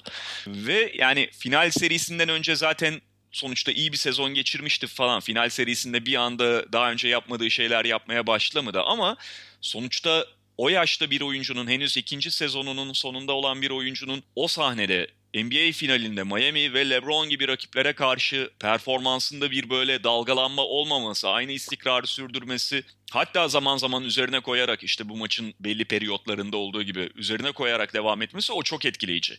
Ya herifin soğukkanlılığı, bütün o maçı anlatan Kaan abi beni bile etkileyen heyecan an şeyinden, havasından, dalgasından hiç etkilenmemesi, tık dememesi falan. Belki işte sondaki serbest atışı bir tek ayırabilirsin de onu da heyecana mı bağlamak lazım? Belki başka faktörler geçerli, bilemiyorum. Adam herhangi bir şeyden çok etkilenmeden, hiç yaşını falan göstermeden tıkır tıkır oyununu oynuyor. Ve şey yani sonuçta Leonard tipi bir oyuncunun komplike bir San Antonio yapısı içerisinde o rolleri alması da öyle gözüktüğü kadar kolay değil. Çünkü işte Tony Parker'ın etrafında şekillenen bir takım bu dediğimiz gibi. Yani mesela Danny Green için o takım içerisinde bir hücum rolü bulmak zor değil. Çünkü Danny Green'in temelde yaptığı şey hücumda bir bölgeye geçmek ve ceza şutu atmak. Çok ezberlemesi gereken, çok fazla içselleştirmesi gereken karmaşık şeyler yok. Duncan'ın yeri belli, Parker'ın yeri belli. Ginobili kendi yorumunu katıyor buna. Diğer oyuncular için de üç aşağı beş yukarı aynı şeyler söz konusu. Kawhi Leonard bunlardan biraz daha farklı. Her ne kadar sonrasında dönüştüğü oyuncu henüz olmasa da ve o kadar özgürlük tanınmasa da belli bir ölçüde de Kawhi Leonard'a kapıyı açmış durumda Greg Popovich. Ama tabii takım yapısını darmadağın etmeden o yaşta bir oyuncunun bunu dengeyi muhafaza ederek yapması gerekiyor. O hiç kolay bir şey değil ve gayet de kotardı o işi Kawhi Leonard. Hücum tarafından bahsediyorum. Savunmada da dediğin gibi LeBron James'in karşısında ağırlıklı olarak duruyordu. Yani her zaman değilse de arada işte Boris Diaw'dan falan da destek alıyordu ama LeBron'un ana savunmacısı haline gelen bir oyuncudan bahsediyoruz. Ve yani evet o seride canlı izlerken hayranlığım bir kat daha artmıştı benim. James trying to find some room. Stolen by Leonard. Leonard ahead of the pack, drives inside and banks it in with a foul. Kawhi Leonard, as Ray Allen is shaken up on the play. Leonard with terrific defense. That's his third steal, as you see. Burada yeri gelmişken başta söylediğimin altını çizeyim. Bir sene önce Miami şampiyon olurken Joel Anthony vardı ilk beşte. Daha sonra Udonis Haslım'a döndüler biraz hareket olması için. Keza San Antonio bütün sezonu Duncan Splitter'la oynadı. Bu maçta sahaya çıktıklarında ne Splitter var ne Haslım var. Haslım hiç oynamıyor zaten. Splitter da sadece sekiz dakika oynuyor. Yani serinin içinde basketbol değişti yani. Ve Kaan abi burada e, sana dönecektim ben de tam. yetmiş bir elli sekiz Spurs'un öne geçtiğini görüyoruz. Yani üçüncü çeyreğin artık üç dakika kala, son üç dakika kala yetmiş bir elli sekiz oldu. Yani sizde de yavaş yavaş muhtemelen maçı izlerken orada bir herhalde seri artık burada bitti havası olmuştur değil mi? Ya tabii ki oldu. Yani çünkü seride ne bekleyeceğimizi bilmiyorduk. Tek bildiğimiz şey vardı. Ritmini bulan götürüyor ve diğer takımı kolay kolay geri gelmesine de izin vermiyordu. Ya hani sıkışık bir maç oynandı ilk maç ama hani serilerdeki şey görüldü ki işte o ritmini yakalayan takım götürüyor, yakalayamayan gidiyor. Mesela Mario Chalmers'ın o ekstra şutları, işte Shane Battien'in ekstra şutlarıyla falan bir şekilde zar zor maça tutunmaya çalışan bir Miami var. Ya daha doğrusu zar zor skora tutunmaya çalışan bir Miami var. Diğer tarafta San Antonio'da ise yan parçalar işte Boris Diaw, Gary Neal, yani daha önceki maçlarda çok önemli işler yapmış Boris Diaw, Gary Neal hiç katkı veremezken, kendi standartlarının çok altına katkı verebilirken Danny Green ilk beş oyuncusu hiç atamıyor. Hiç sokamıyor maçta. Zaten yedide bir ile oynuyor maçı. Parker'a karşı, yani Parker kötü oynamıyor. yirmi üçte altı atıyor sadece. Ama Parker'ın ilk savunması konsantrasyonundan dolayı Ginobili de mesela feci bir maç çıkarıyor. Ginobili'nin en kötü maçlarından biri bu. Kariyerin en kötü, yani en e, saçma maçlarından biri ki büyük maçları büyük oynaması yani. Abi bir tarafta Battien'den, Mario Chalmers'dan çok ekstra hücum katkısı almasına rağmen diğer tarafta Parker tamam sınırlanıyor. Ginobili çok kötü. Green, Neal, Diaw hiçbir şey yapamıyor. Duncan, Leonard ekstra oynuyor ama o ekstra oyuna herhangi bir katkı gelse zaten gene otuzluk olacaklar. Üçüncü maç gibi olacak gibi gözüküyor. Ve o yetmiş bir elli sekize geldiğimizde San Antonio, yani şöyle söyleyelim. Scoreboard'la saha her zaman aynı olmayabilir. Sahada her zaman istediğini yapan, fakat bu istediğinden belli sebeplerden dolayı işte Green'in sokamaması, Ginobili'nin tuhaf top kayıpları yapması. Çünkü Ginobili iyiden iyi oyun kurucuya dönüşmüştü artık o sene. iki bin on dörtle birlikte tam oluyor ama iki bin on üçte başlamıştı. Artık oyun kurucu oynuyordu Ginobili. Ve o trapli savunmaya karşı çok basit top kayıpları yaptı. Gerçekten çok basit top kayıpları yaptı. Toplam aslında on üç top kaybı yapıyor San Antonio ama Ginobili sekizini yapıyor yani. Bir taraftan San Antonio sürekli istediğini yapıyor. Sürekli istediği gibi oynuyor ve çok basit ve kolay yapıyor her şeyi. Miami ise çok zor yapıyor her şeyi. Yaptığı her şey çok zor. Çok zorlanarak yapıyor. Yani biri şey gibi otobanda dümdüz gidiyor ama şey araba yalpalıyor biraz. Diğeri dağları da aşmak zorunda kalıyor her hücumda. E buna rağmen ekstra katkılara rağmen fark on üçe falan çıkınca orada hiçbir şey değil. Esas üçüncü çeyrekte, senin bahsettiğin üçüncü çeyrekte çok acayip bir durum var. Abi LeBron baya baya felç oluyor bir yerde. üçüncü çeyrek başında. Çünkü LeBron iyi bir maç çıkarıyor. Zaten artık Wade'in de kötü olduğu bir günde takımı sürüklemesi ve asıl hani merkez olması lazım. Zaten yıldız temelli bir takım. Fakat LeBron bir yerde geri adım atmaya başlıyor ve hemen klasik şey muhabbetleri başlıyor. Yani ulan adamın en iyi sezonunda bile işte iki bin onun benzerini mi göreceğiz? iki bin on birin benzerini mi göreceğiz? Büyük anlarda geri adım mı atacak? O kadar geri adım atıyor ki dört beş hücum hiç topu eline bile almadığını, hiçbir şekilde sorumluluk almadığını falan görüyorsun. Diğer tarafta tıkır tıkır oynayan, bir makine düzeninde oynayan San Antonio var. Ve bu arada o üçüncü şey, yani yine üçüncü yetmiş bir elli sekize geldiğimiz yerde çok önemli iki tane kırılma noktası var. Sadece bu iki kırılma noktası bile bu maçın yani gelmiş geçmiş en acayip işlerden biri olduğunu, yani ana hikayenin yanında belki de detay olarak kalıyor ama inanılmaz yan karakterler, yani yan olaylar. Bunlara sırayla değineceğiz de ben hemen özetini geçeyim. Ha şey diyorum, yetmiş bir elli sekizde maçın bittiğini düşünüyorsun çünkü akıp giden bir San Antonio var, yere saplanmış bir Miami var.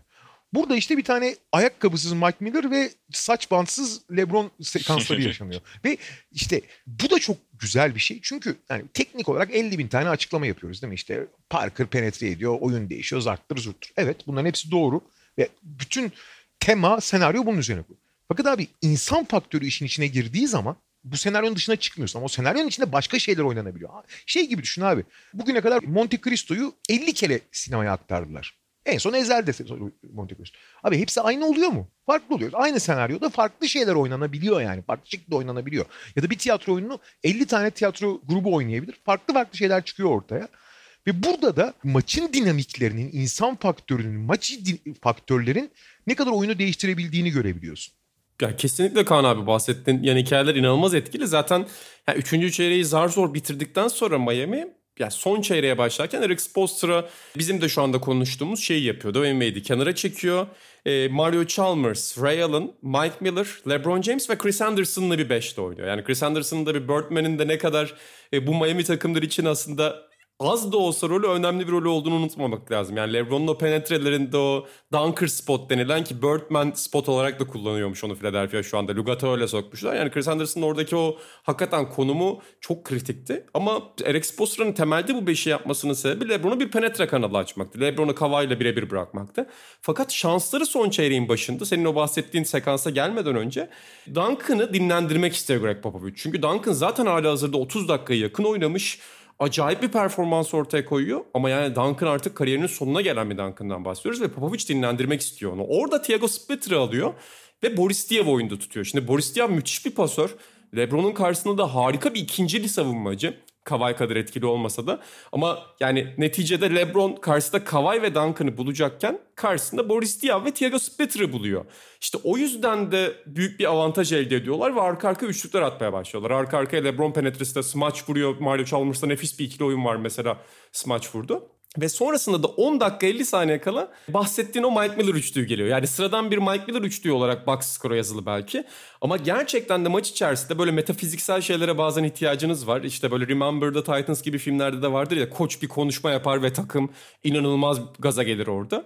Hakikaten de o Mike Miller'ın çorap üçlüğünün bu maçta metafiziksel bir önemi var. Ve Miami'nin silkindiği, yani düştüğü yerden kalkması da etkili. Mike Miller has only one sneaker on. Miller, bang!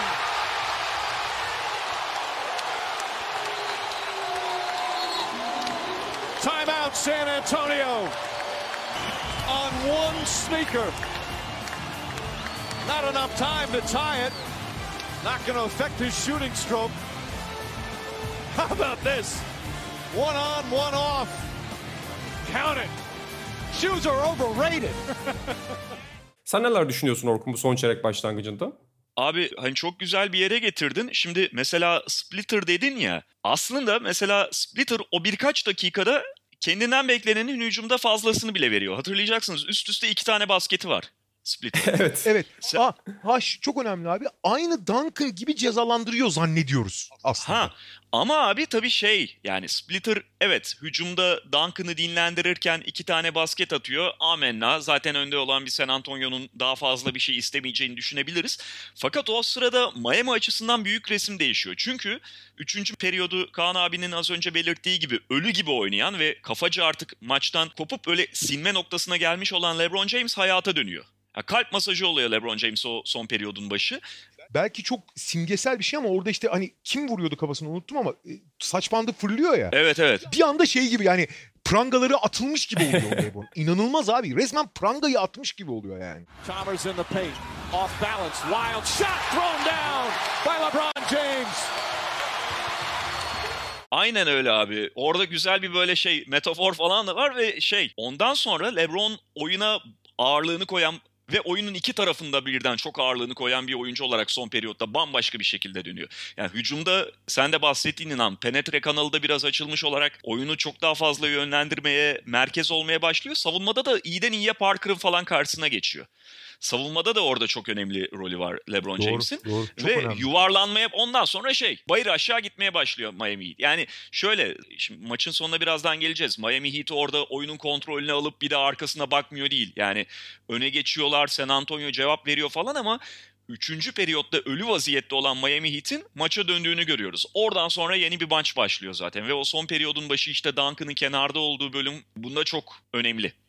Ya dediğiniz gibi Splitter hakikaten katkı veriyor gibi görünürken aslında Miami Heat'in uyanmasına sebep olan beşin de müsebbibi oluyor bir yandan. Yani Splitter'ın bir suçu yok, elinden geleni yapıyor ama yetenek seti ve savunma kalitesi elbette Tim Duncan'ın çok altında. Tim Duncan boyalı alandayken ve Kawhi oyundayken Spurs çok başka bir takım. Fakat işte on dakika kala Mike Miller o üçlüğü atıyor. sekiz elli iki kala da LeBron'un bandanası gidiyor ve bir anda böyle hakikaten zincirlerinden kurtulmuş gibi. Zaten Twitter'ı da yani siz maçta takip edememişsinizdir ama yani Twitter'ın benim hatırladığım ilk kırıldığı versiyonlardan biriydi o. Yani Ron Artest falan da e, tweet atıyordu mesela. Çünkü herkes Joel Anthony'ye benzetti orada LeBron'u. Bandanası çıkınca yani LeBron'un da kafası, yani burada biz kafa analisti değiliz tabii ki ama e, bandanayla çok daha karizmatik duruyor ve bandanası çıktıktan sonra herkes Joel Anthony harika bir son çeyrek oynuyor, Joel Anthony her yerde diye dalga geçmeye başlamıştı. Sonra da orada yani Spoelstra'nın hakikaten çok kritik bir kararı var Kaan abi. Yani Dwyane Wade bu takımın en büyük simgesi, iki bin altının en büyük kahramanı, işte Dallas ve arkasından Oklahoma serilerinde LeBron düşerken ve sonra toparlanırken müthiş bir abilik ve müthiş bir liderlik yapıyor.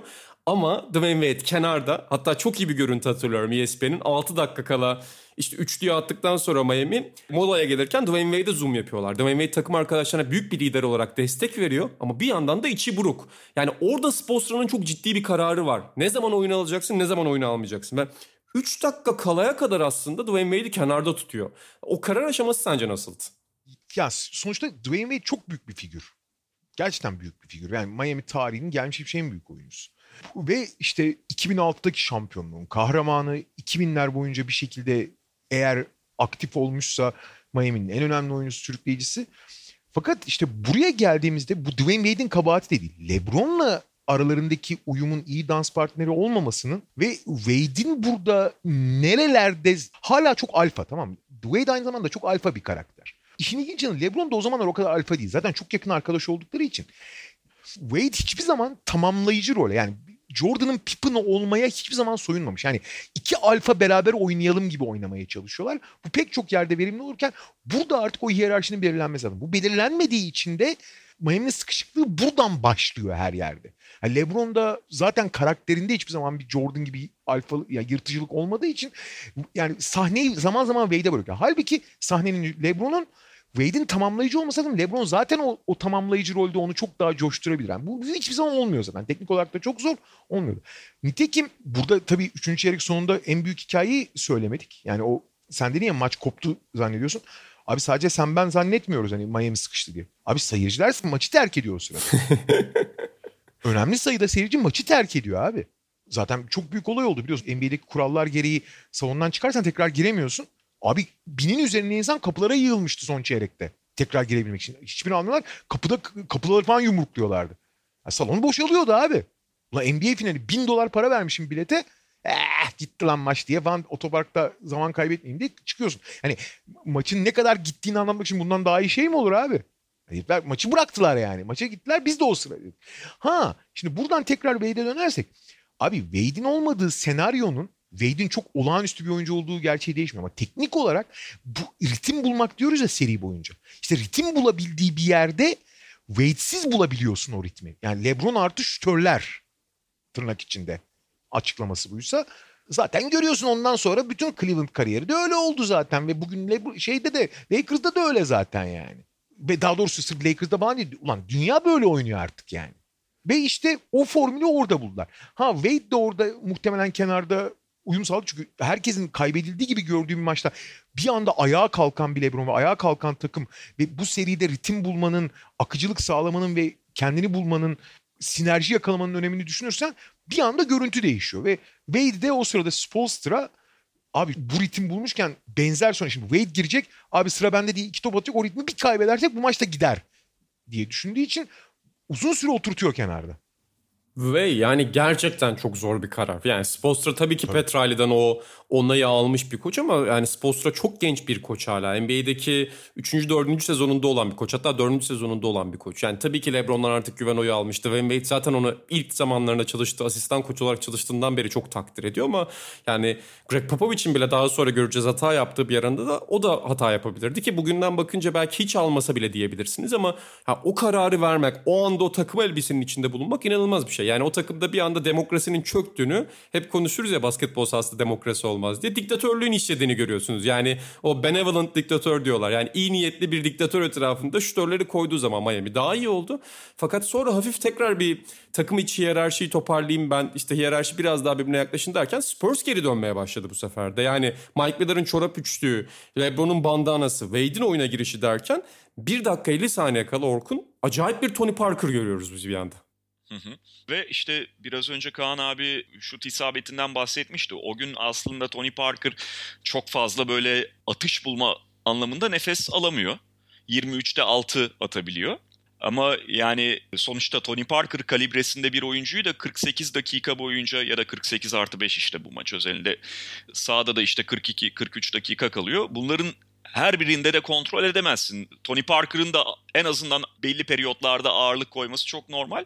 Ve şeyi de hatırlatalım. Şimdi Tony Parker'ın zaten hani kariyerinde hangi seviyelere geldiği ve nasıl bir ortalama yakaladığı falan malum ama Tony Parker'ın zirvesi bu sezon. Bu sezon ve takip eden sezon diyebiliriz belki. Özellikle iki bin on iki iki bin on üç ama. Yani San Antonio'nun en iyi oyuncusu, hücumda en öne çıkan oyuncusu olmasının yanı sıra gerçekten bir ara bütün N B A seviyesinde en iyi oyun kurucu şeyinde tartışmasında böyle ismini geçirmeye başlamıştı Tony Parker. Kariyerinin en özel sezonunu yaşıyor ve Miami'nin de onu kontrol etmesi çok kolay değil. İşte biraz önce LeBron James'in onu almaya başladığından bahsettim. Sürekli ama perde kullanan bir oyuncu malum Tony Parker. Yani tek eşleşmenin üzerinden hücum etmiyor, e, savunmayı sürekli çalkalıyor. Orada da biraz tekrar San Antonio'ya İbre'nin geçmesini, dönmesini sağladı. Bu arada tabii maçta elli bin tane hikaye var dedik. Maçın mesela en acayip hikayelerinden biri de beş dakika kala seksen yedi seksen dört öne geçiyor Miami ve acayip işte yirmi dört onluk falan bir seriyle gümbür gümbür gelerek geçiyor. Son beş dakikada Kawhi Leonard'ın son serbest atışı hariç on bir sayının onunu bu maçı çok kötü oynayan, daha doğrusu kendi standartlarını çok altta oynayan Parker ve Ginobili atıyor. Hı hı. Yani işte diyoruz ya hani maçta elli bin tane şey değişti, elli bin tane hikaye. Abi sadece Ginobili ve Parker'ın kendi standartlarının altında kalıp bu maçın sonunda Miami'nin gümbür gümbür geldiği yerde maçı tekrar getiren oyuncular olduğundan bile konuşulabilir. Yani bu bile başlı başına bir hikaye yani. Nitekim Parker bir buçuk dakika kala ve bir dakika kala arka arkaya bir üçlük bir ikilik atıyor abi. Takımı üç sayı geriden bir anda iki sayı öne fırlatıyor bir dakika kala ve bütün görüntüyü tersine çeviriyor. Onun hemen öncesinde Ginobili'nin turnikesi, hemen arkasında da dörtte üç serbest atışı var. Ginobili to the basket, lays it in. Duncan and Bosh got caught up. Six to shoot. Parker pulls back. That's a three-pointer. It's good. Tony Parker ties the game with one twenty-seven remaining. Parker gets in the paint. Stops, spins, shot is good. Tony Parker back-to-back buckets and the Spurs regain the lead. Orada tabii şey de var. Ya işte Miami'nin o oturan savunmasıyla da birlikte değerlendirmek gerekiyor. Şimdi Parker evet üst üste iki basket atıyor. Dediğim gibi sürekli de kontrol edemezsin. Ginobili bir destek veriyor. Ama şu önemli, zaten maç genelinde çok az asist yapabiliyor San Antonio. Oradaki e, sayıların her biri ya serbest atış ya da asist üzerinden gelmeyen basketler. Yani San Antonio'nun trafiğini maç genelinde zaten sınırlandırdığı gibi Miami orada iyice artık şey birebirlere falan dökebilmiş durumda. San Antonio'yu zorlayabilmiş durumda.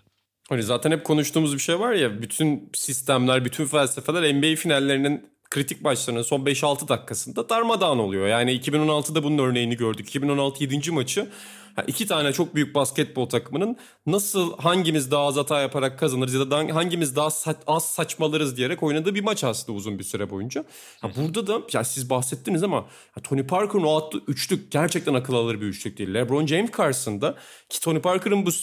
Peki düşmez kalkmaz bir Tony Parker'a ne diyorsun? Aynen öyle ve hatırlıyorsunuz ilk maçta da yani ilk maçı kazandıran basketi öyle atmıştı. elli kere o topu kaybetti. elli birinci de aldı tekrar. Yani kaybeder gibi oldu. Düştü yalpalı Steve Nash gibi yani driblingi asla kesmiyor zaten. Sahanın her yerini Orkun dedi yani çalkalıyor her yeri.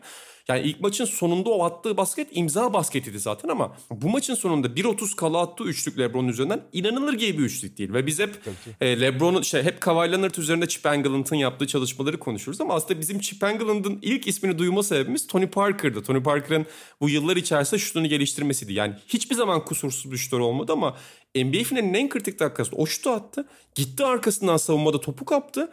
Sonra da kaptığı toptan Chalmers'ın üzerinden spin yaparak bitirdi. Yani M V P noktasına götürmüştü aslında maçı orada Tony Parker, öyle değil mi? Aynen öyle. Çünkü üç sayı geriden getirip senin söylediğin o sekansta yani üçlü atıp top çalıp attığı yerde iki sayı öne geçirdi ve son bir dakikaya girildi. Ki artık oraya geldiğimizde Miami'nin de tamamen ritmi kalmamıştı. Zaten San Antonio son çeyrekte çok ritim bulamıyordu. Aradaki fark yüzünden hani skordan kopmamıştı. Son iki dakikaya girilirken, üç sayı gerideyken, hiç kimse kolay sayı bulamazken, arka arkaya böyle beş sayılık bir üretimle iki sayı öne geçirdiğinde son bir dakikaya girerken e, maçı getirdi yani orada. Ve orada işte kritik sekans başlıyor abi. Yani ya maçı getirdi derken maç yedi kere gidip geldi. bir kere daha getirdi diyelim. Ya bir kere daha getirdi ve Yani Miami aşırı zorlanıyor. LeBron hiçbir şey üretememeye başladı tekrardan. Çok sıkıştılar hücumda, bir şey çıkaramıyorlar. Ve işte LeBron'un top kaybından Ginobili iki tane serbest atış attı. Arkasından LeBron o maçı kaybetseler muhtemelen kariyeri boyunca onu Dallas serisi gibi takip edecek bir hata daha yaptı. Hani Chris Bosh alley-oop pası vereyim mi vermeyeyim mi, garip bir pas attı orada. Ya da şut attı. Arkasından bir Ginobili serbest atışı daha, ikide bir attı orada da. Fakat sonrasında maçın en kritik yerine geldik. Şimdi biz bu maçın Mike Breen ve Jeff Van Gundy versiyonunu bulabiliyoruz şu anda. Ama yani maalesef Türkçe anlatımlı versiyonuna ulaşmak mümkün değil sizin orijinal anlatımınızda. Ama yirmi sekiz saniye kala Miami'de Mike Miller, LeBron James, Dwyane Wade, Mario Chalmers ve Ray Allen var sahada. Boşu tamamen çıkarıyor Spoelstra. Karşılığında da Spurs'ta Greg Popovich bugün o çok tartışılan hamlesinin ilk versiyonunu yapıyor. Yani Boris Diaw, Kawhi Leonard, Manu Ginobili, Danny Green ve Tony Parker. İlk kez yirmi sekiz saniye kala Tim Duncan'ı kenara bırakıyor. Orada siz kendi aranızda neler konuşuyordunuz hatırlıyor musunuz? Ya da bugünden bakınca, maçı tekrar izleyince, Orkun önce senden fikrini alacağım sonra Kaan abiden, neler düşünüyorsunuz o karara dair? Yani böyle karşılamalı mıydı? Çünkü Diaw bir de kenardaki pası savunan oyuncu aslında. Orada yani neredeyse beş kısaya beş kısa bir format var. Abi şöyle, yani tabii ki geriye dönük bakınca belli şeyleri, hataları daha net görebiliyorsun ya da koç adına bir apoloji de getirebiliyorsun. O ayrı bir konu. Fakat benim ne kadar Greg Popovich'e saygı duysam da ya o da şunu düşündü derken en gerçekten Popovich adına empati geliştiremediğim ya da ya tamam o da öyle düşündü diye bir kenara koyamadığım kararlardan biri bu. Şimdi ne düşündüğünü biliyoruz. Evet, kısalmak istediği şeyin karşısında, senin söylediğin gibi iyice kısalan Miami karşısında ben de pivotumu çıkarayım, onların fiziğine yakın oynayayım dedi. Ama gerçekten gerek yoktu ya. Yani bunu hani sadece o rebound pozisyonlarını düşünerek, dediğim gibi geriye dönük baktığımda söylemiyorum. Fazla Miami'nin formuna büründü bence. Gereksiz Miami'nin formuna büründü. Duncan gibi maçın genelini de çok iyi oynamış ve savunmada da sonuçta akıllı bir oyuncu ve o dakikada Duncan'ı sahaya sürdüğünde otuz dakika oynamayacaksın ki. İki pozisyon falan oynayacaksın. Gerektiğinde dışarıda çıkabilir Duncan. Belli oyuncularla eşleşebilir. Hani eli kolu durmayan ve switch yaptığında dışarıdaki bir oyuncuyu savunması gerektiğinde zart diye faul yapacak bir oyuncu değil ki Duncan. Sana tek pozisyonu, iki pozisyonu idare edebilecek bir oyuncu. Duncan'dan daha yüksek I Q'su, savunma I Q'su olan kaç tane oyuncu var tarihte? Özellikle Duncan gibi yani sonsuz güvenebileceği bir oyuncunun üzerinden bunu yapması bence Greg Popovich'in kariyerindeki herhalde en büyük hata. Tek pozisyon, hani böyle ufak şeyler üstünden değerlendirirsek. Ya Orkun çok güzel özetledi. E, aynen katılıyorum yani, çok büyük hata ya. Çok büyük hata. Yani şeyi geçtim. Serbest atış rebound'unu geçtim. Pardon işte son rebound pozisyonunu geçtim. Olacak iş değil yani. Hakikaten olacak iş değil. Bir de senin en güvenebileceğin oyuncu. Yani sadece yirmi sekiz saniye. beş sayı öndesin. Ha şimdi bu madalyonun diğer yüzü var. Abi beş sayı öndesin. Hani ikilik yemek problem değil. Hani üçlüyü savunmak için yapıyor diyorsun. Abi Duncan orada savunur zaten. Üçlüyü savunmaksa mesela Duncan uzun zaten abi. Yani daha iyi savunur onu da gerekirse. Hatta entry pası, ilk pası savunur. beş sayı öndesin abi sen. Yani oyunu değiştirmesi gereken rakip. Rakip değiştirmesi gerekirken evet, rakip anormal bir risk alıyor. Bu riski minimize etmek yerine bu anormal riski kabul edip, rakibin oyunu değiştirmesini kabul edip sen kendi oyununda kalmalısın her zaman. Ve yani orada hakikaten ilk pozisyonda da ki ben hakikaten yani Diaw'a entry pası savunduracaksan zaten Duncan'ı da orada bulundurabilirsin bir şekilde diye düşünüyorum hep. Yani Mike Miller'ı tabii ki sonra Mike Miller'la Duncan'ı birebir bırakmak istemezsin ama Mike Miller'ın zaten belli bir hareketi var. Yani bari orada yer alabilirdi diye düşünüyorsun ama Sondra'ya döndüğümüzde yani İlk LeBron şutu kaçırıyor. Ray Allen'ın üçünden önceki pozisyondan bahsediyorum sizin bahsettiğiniz yerde. Orada da Kawhi Leonard topu elinden kaçırıyor. Dwyane Wade'in çok güzel bir hamlesi var topa. Yani Kawhi Leonard N B A'in gördüğü en iyi rebound alan, en büyük elli oyunculardan biri kendi pozisyonuna göre. Yani işte şans ve bu maçın yüz bir tane hikayesinden biri bu sadece. Kawhi Leonard topu tutamıyor Wade'in baskısından. Miller alıyor. Miller LeBron'a veriyor. LeBron ikinci üçlüyü atıyor. James catches, fires a three. Way off. Rebound tipped, still loose, picked up by Miller. Back out to James, another three. It's good! James knocks it down. Two-point game with twenty seconds remaining. Sonraki pozisyonda Duncan tekrar oyunda. Bu sefer özellikle bu üçlükten sonra orada bir kritik eşik var. Orada üçlükten sonra Kawhi Leonard topu alıyor. Boris Diaw bomboş topu istiyor. Boris Diaw vermeyip mola alıyor. Son molasını kullanıyor San Antonio'nun. Ve Kawhi Leonard o son topun, son serbest atışların Diaw tarafından kullanılmamasını istiyor. Sonra kendi kullanıyor ve ikide bir atıyor. Orada da Spurs tekrar Duncan oyundan aldıktan sonra, oyuna soktuktan sonra bir daha çıkarıyor Greg Popovich ve Kaan abi. Hani sen de bahsettiğin gibi, Orkun da bahsettiği gibi o tarihi atan ikinci evresi oluyor. Burada Kaan abi sana şunu sormak istiyorum. Greg Popovich'i sen hep koçlar arasında maç içi koçluğundan değil, sistem ve felsefe yerleştirme anlamında N B A tarihinin en tepesine koyuyorsun, öyle değil mi? Kesinlikle öyle abi. Bu arada tabii ya, o an ne düşündün demiştin ya, o an hiçbir şey düşünemiyorsun abi. Felç olmuş durumdasın yani. yani maça konsantre oluyorsun. Yani ben ben ikinci defa, yani ilkinde rebound'u alamadıktan sonra abi Duncan, Duncan bana ne? Duncan'ın kenarda olduğunu bile, olmadığını bile anlamam. Yani oyunda olmadığını bile anlamamıştık girdiğinde. Sonra tekrar çıkarması yalnız. Aynı şeyi tekrar yapıyor olması hakikaten inanılır gibi, inanılır gibi değil. Çünkü zaten çok kısa bir süre var. Şeyin üçlük atmaya çalışacağı belli. Abi şey çok önemli yani, Duncan çemberi savunmak için değil, uzun olarak da gayet iyi iş yapabilir yani orada. Hiç şart değil. İkinci defa aynı şeyi yapıyor Greg Popovich.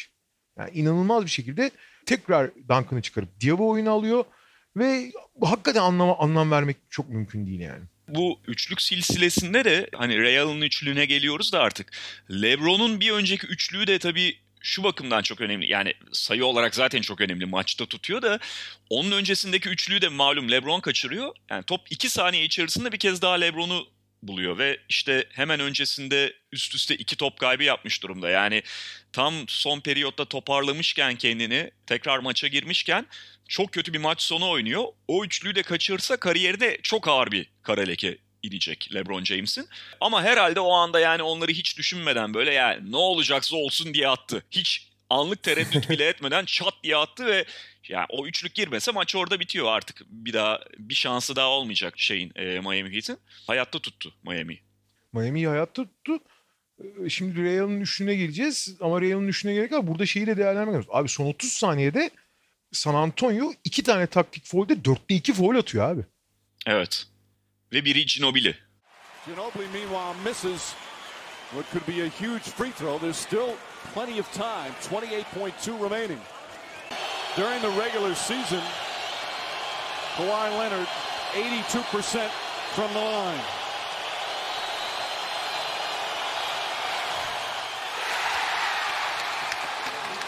A lot of pressure on a twenty-one-year-old in his first N B A Finals. Biri Ginobili, biri Kawhi. Yani orada dörtte iki faul atmasalar, yani onlar şey artık hani maçı kurtarmak için, şans denemek için yapılmış fauller. Tabii atılan üçlüklerin değeri çok önemli. Yani gerek senin söylediğin gibi, senin söylediğin senaryonun içinde atılan LeBron üçlüğü ve daha sonra belki de tarihin en unutulmaz üçlüklerinden biri olan Ray Allen üçlüğü geliyor. Ki Ray Allen da bu maçı iyi oynamıyor bu arada. Onu da söyleyelim. O da ayrı bir hikaye yani zaten. sekizde üç maç içi, üçte bir üçlük. Üç, ilk üçlü, evet, maçtaki ilk üçlü abi. Yani tek üçlü daha doğrusu. Ee, çok iyi bir maçı oynamıyor zaten. Ki kırk dakika oynuyor sahada. Sırf tehdidiyle zaten, tehdidi yeter ama e, çok iyi bir maç oynamadığını söylemek lazım. Bu arada maçta zaten on dokuzda on bir gibi akıl almaz bir üçlük yüzdesiyle oynuyor Miami. Yani mantık seni. Diğer tarafta on sekizde beş. Biri yüzde yirmi sekiz, biri yüzde elli sekiz ile üçlükle oynuyor ve maçın nasıl bittiğini görüyoruz. Ama hani bütün oraya gelene kadar babacığım hani iki tane İnanılmaz üçlük var. Arada dörtte iki foul atıyor. O foullerden bir tanesini daha soksa bitmişti zaten maç çoktan yani. Çok maç defalarca bitti ayrı konu da. Bir kere daha bu sefer tamamen bitmişti yani. Ve Kaan abi sen hani üçlük yüzdesinden bahsettin. Bir de o üçlük yüzdesini arttıran da aslında Miami'de Ray Allen değil, Mike Miller de ikide iki atıyor. Ama Mario Chalmers esasında Mario beşte Chalmers dört. İlk, şöyle Mario Chalmers beşte dört atıyor. İnanılmaz atıyor. Onu ilk yarıda attığı için herkes unutuyor Mario Chalmers'ın onu atmasını yani. Ve arkasından da Ray Allen'ın üçlüğüne geliyoruz. Should the Spurs foul? Should Miami go for the three right away? Just attack the basket. James catches, puts up a three. Won't go. Rebound Bosh. Back out to Allen. His three-pointer. Bang! Tie game with five seconds remaining. Spurs do not have a timeout. But the officials are going to review to see if Allen was behind the line. Chris Bosh with the huge offensive rebound. And now instant replay, enormous. From our vantage point where the fans are, we couldn't see if Allen was, but that was the signal. Orada Orkun sana spiker olarak soracağım. Çünkü Mike Breen'in sonraki röportajlarında hep şeyi anlatıyor. Şimdi onların yeri çok elverişli ama onlar bile ulan Ray Allen'ın ayağı çizgide miydi değil miydi diye tereddüt ettiğini söylüyor. Şimdi senin anlatım yaptığın yerden o anda sahaya mı bakarak anlatıyordun yoksa televizyona bakarak mı anlatıyordun? Ve yani üç iki tereddütü bir spiker için nasıl bir şey öyle bir anda, onu sana sormak isterim. Abi şöyle, ya bir kere ben sahaya bakarak anlattığımı hatırlıyorum. Yanıldığımı düşünmüyorum çünkü çok özel bir an olduğu için şeyden hani akıl yürütüyorum. Orada önüme biri otursa tamam, yani sahayı göremeyecek olsam ben de onun omzuna çıkar yine sahaya bakarım. Özel bir an, onu artık monitörden mi anlatacağım diye. Şeyi falan düşünmüyorsun yani orada, en azından kendi adıma söyleyeyim. Hani aman orada görüşüm bloke olur falan düşünceleri aklımı meşgul etmedi. Yani çok özel bir an oynanıyor artık. Son toplar, ya San Antonio şampiyon olacak ya da bir başka tip bir mucize yaşayacağız ve sahaya bakmalıyım şeklinde hareket ediyorum. Ama dediğim gibi çok uzağız. Ray Allen'ın şutu attığı esnada tabii ayağı çizgide mi falan benim görmem mümkün değil. Normalde de o tereddütü yaşayabilirim. Yani çokça da yaşadığım, zaman zaman hatta kendim böyle ikilik gibi gördüğüm başka maçlarda, başka üçlük pozisyonlarda olmuştur. Ama o anda onu hiç düşünmedim bile. Yani sanki böyle üç sayı kuralı falan yokmuş da tek bir baskete bakıyormuş maçın, skorun eşitlenmesi gibi bir psikolojiyle. O şut girdiği anda aha oldu patlamasıyla ben hareket ettim ve anons ettim. Bu arada geriye dönük düşündüğümde de yani kariyerimin önemine göre, pozisyonun önemine göre oranladığında en berbat anlatımlarından birinin olduğunu düşünüyorum. o, o anda normal abi. Belki de yani çok o günkü kendime de haksızlık etmemem gerekiyor. Böyle tuhaf bir açıdan izliyorum. Zaten acayip heyecanlı bir olay, böyle akıl, yani aklın çıkıyor vesaire. Ray Allen, Ray Allen diye bağırmıştım ama saçma sapan böyle bir bağırış yani. Sonra izlerken Allah senin cezanı versin falan diye izledim yani. Elimde olsa bütün kayıtları sildiririm. Bu arada orada algıyı bozan şeylerden biri de şampiyonluk töreni yapılacağı için San Antonio kazanırsa son çeyreğin ortasındaki molada kenara sarı şeritler çekilmeye başlıyor. Evet, evet. Ve orada güvenlik görevlileri. Ve o güvenlik görevlileri sahaya biraz daha yakın durdukları için sanki e, normalde işte atıyorum yan çizgiyle seyirciler arasında bir, bir buçuk metre varsa o biraz azalmış durumda. O yüzden hani kenardaki insanlara daha yakın gözüküyor Ray Allen. Çünkü kenardaki insanlar daha sahaya daha yakınlar. O yüzden de Ray Allen sanki hakikaten dışarıdan atmış gibi bir izlenim de yaratılıyor. Maçın elli bin tane hikayesi dedik ya, işte hani işte Ginobili ile Parker iyi bir maç çıkarmıyor ama son beş dakikaya damga vuruyorlar. Keza işte Ray Allen'dan bahsediyorduk. Ray Allen da iyi bir maç çıkarmıyor. Ray Allen dokuz sayı atıyor maçta kırk dakikada. Bu dokuz sayının yedisini maçın son beş dakika o altı saniyesinde. Yani normal sürenin sonu bir uzatmada atıyor abi. Çok acayip ya. Uzatmada da dört sayı atıyor. Uzatma zaten sekiz beş mi? Aynen, berbat bir uzatma zaten. Abi berbat derken şöyle, uzatmada hiç bahsetmeye gerek yok. Son... Uzatmanın son, son iki kırk üçün de sayı atamıyor San Antonio. Abi ve Kaan abinin bahsettiği o şeritler şöyle bir durum da ortaya çıkarıyor. Yani o görüş normalini değiştirdiği gibi tuhaf bir psikolojiye de sokuyor. Yani sanki o şerit çekildiği anda San Antonio'nun şampiyonluğu artık kabul edilmiş gibi hissediyorsun. Çok tuhaf yani, daha önce de elli defa o şeridin çekildiğini gördüm. Daha çok da iyiden iyiye fiilen belli olan maçlarda ama daha ortada maç, fakat şerit çekildiği anda yani en azından ben kendi adıma öyle hissetmiştim. Zaten hani maçın nereden döndüğü ortada, şeridi görmene belki gerek yok ama o şerit sanki şampiyonluğun mühürlenmesi gibi bir şey. En azından öyle bir algı yaratıyor. O da çok tuhaftı. Ve yani Orkun sen anlatımından bahsettin, Kaan abi de hep söyler yani o tip bir anı, o tip bir maçı İyi anlatmanın bir yolu yok herhalde değil mi Kaan abi? Yani senin için de mesela muhtemelen sen de hep söylersin. Yani insanın ne söylediğini hatırlamadığı maçlardan biridir muhtemelen bu. Öyle ama ben yani bir zamanlar onu çok takıyordum. Hani şimdi Orkun dedi ya, dönüp izlediğin zaman Allah senin cezanı versin diye. Dönüp izlediğin zaman hakikaten ben de dönüp izlesem Allah senin cezanı versin derim muhtemelen kendi. Neyse ki dinlemedim yani. Fakat abi o anda zaten sezon boyunca işte takımların ne yapmaya çalıştığını falan anlatmışsın. Abi o anda tamamen sen de maçı maçı yaşıyorsun, izleyen de yaşıyor zaten. O yüzden ne söylediğinin tabii ki önemi var. Önemi yok demeyeceğim. Ama o an yaşanan duyguları ve olan biteni belki teknik anlamda yani bir mühendis gibi, bir Hubie Brown gibi çözümleyemeyebilirsin. Ama olan biteni görece daha berraklaştığın ama daha hissedebildiğin ve hissettiklerini anlatabildiğin, en azından cinnet haliyle değil ama yüksek heyecan haliyle aktarabiliyorsan bu kabul edilir bir şey. İdeal veya iyi olduğunu iddia etmiyorum asla. Ama ben mesela normal sezonda da yüz yılda yüz elli tane maçı anlatıyorum diyelim. Tamam mı sezon içinde? Bazen maçtan sonra ulan bu maçı kötü anlattım diyorum. Bazen iyi anlatmıyorum. Bu maçlarda kötü diye niteleyebileceğim, yani yeterince bir yorumcunun katkı, insight yani içerik falan vermesi bu tip maçlar için o kadar da büyük şart değil. Onu öyle söyleyeyim.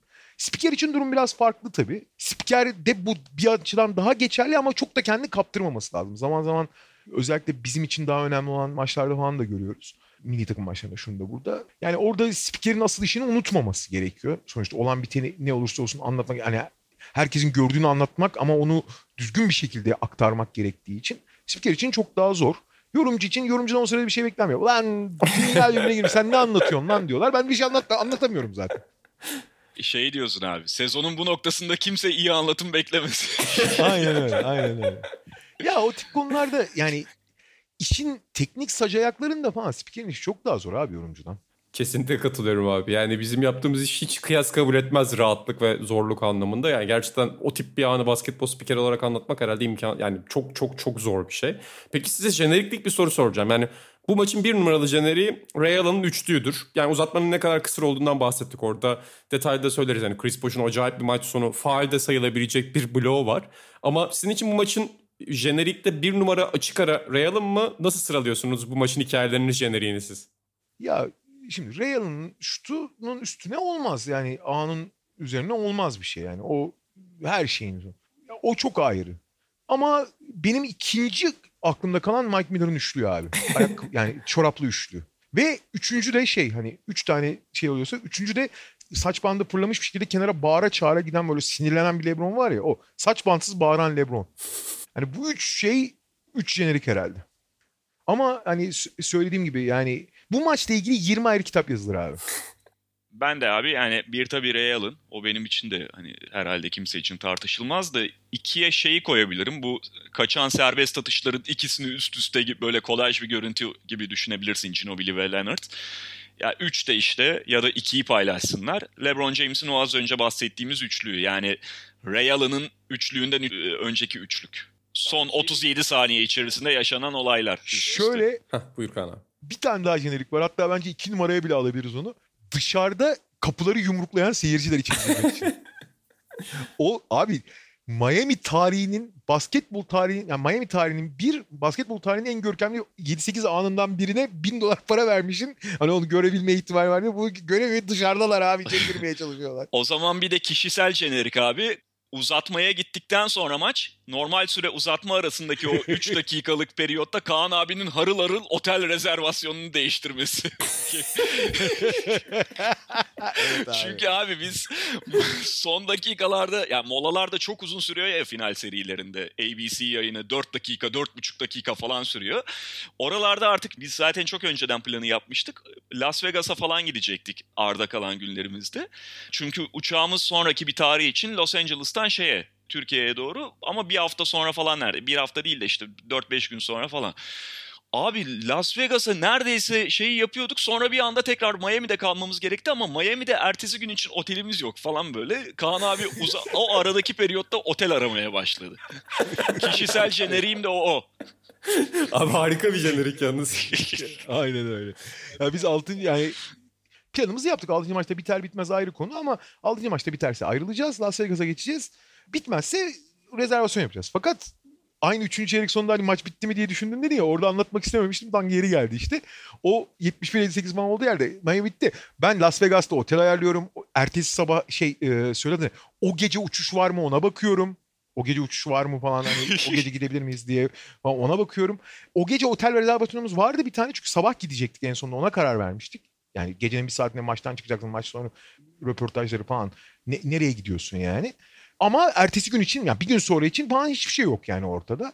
Ha, olursa eğer maç şey yaparsa kalacaktık tabii ki yani. Hani şöyle bir durum yok. Ama maç bitti diye ben Vegas'ta otel bakıyordum. Sonra bu sefer Las Vegas'ta otel bakmaya başladım. Miami'de otel bakmaya başladım. Abi yani inanılmaz bir kişisel ama ben şeyi de hiç unutmuyorum bu arada. Tim Duncan'ın bench'teki o haline yapılan zoom da acayipti bence o rebound pozisyonundan sonra ki evet. Bu serinin devamında yedinci maçta Tim Duncan'ın seri kaybedildiği anda yarı yumruklaması da vardır savunmaya geldikten sonra. Hakikaten Tim Duncan'ın o yüz ifadesinin ilk defa bu kadar karanlık olduğu anlardan biridir. Bir şey daha soracağım size kişisel. Bu anlatım yerinizi işgal eden yan yayıncı kuruluşların olduğu etkinlik bu muydu? Hani sanki bir uzak doğulu yayıncı kuruluş... Yok. O, şey abi o, o bir şeydi. Sene önce All Star'da All Çinlilerle All Star. Yan yana oturuyorduk. Orada olması lazım. Burada herkes kendi alanına saygı duydu yayıncılardan. Ya şöyle aslında haklı oldukları bir yer vardı da çok abarttılar. Yani sonuçta herkesin yeri belli, işte atıyorum iki metre diyelim. Onlar, biz iki kişiyiz, onlar üç kişi, bir tane de röportajları var, sığmıyorlar, bizim yerimizi işgal ediyorlar.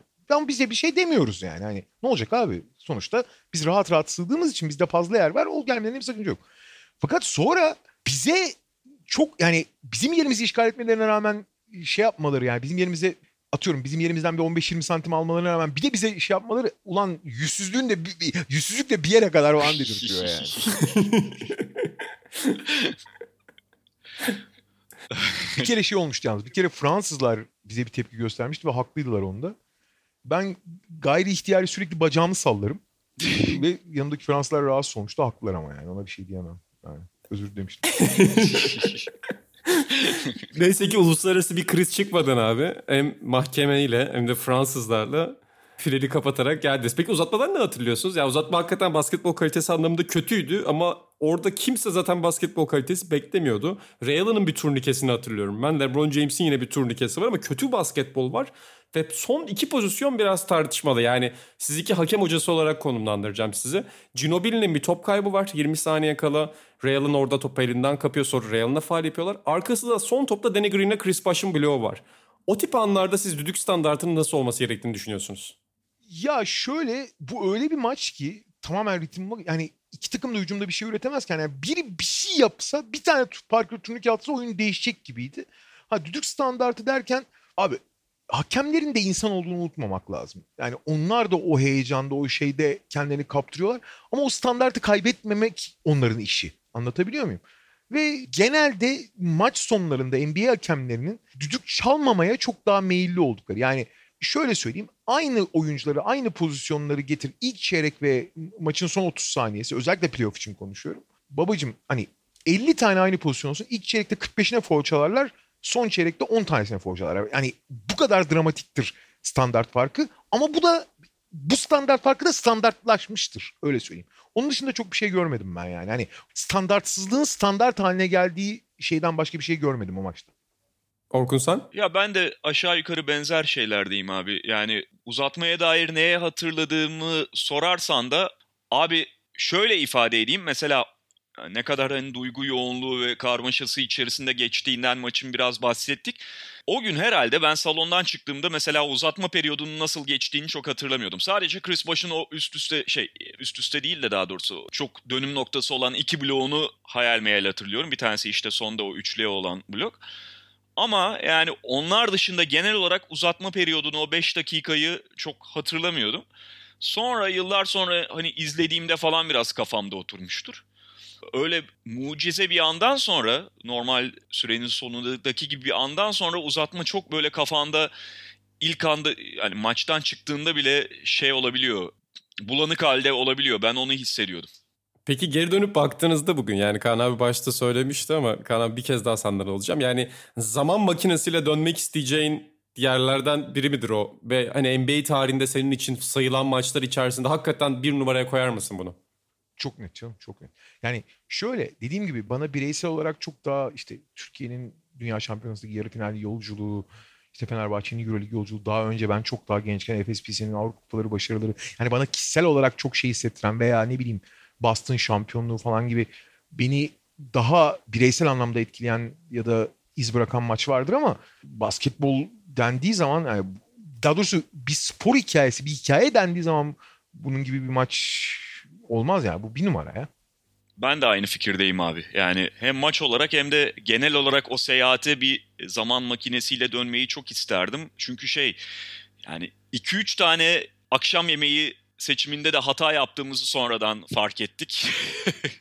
Onları da elimde olsa değiştirirdim. Böyle oraya değil abi şuraya gidelim, şuraya değil buraya gidelim, şunu yiyelim şeklinde değişiklikler yapmak isterdim. Son gün acayip bir şey yemiştik. Böyle hani sıradan diyebileceğim bir restoranda son gün acayip bir şey yemiştik. Los Angeles'taydık o gün, yani seyahatin son günü. Mesela o çok içimizde kalmıştı. Ulan niye bunu daha önce yemedik falan diye. O tip ufak değişiklikler yapmak isterdim.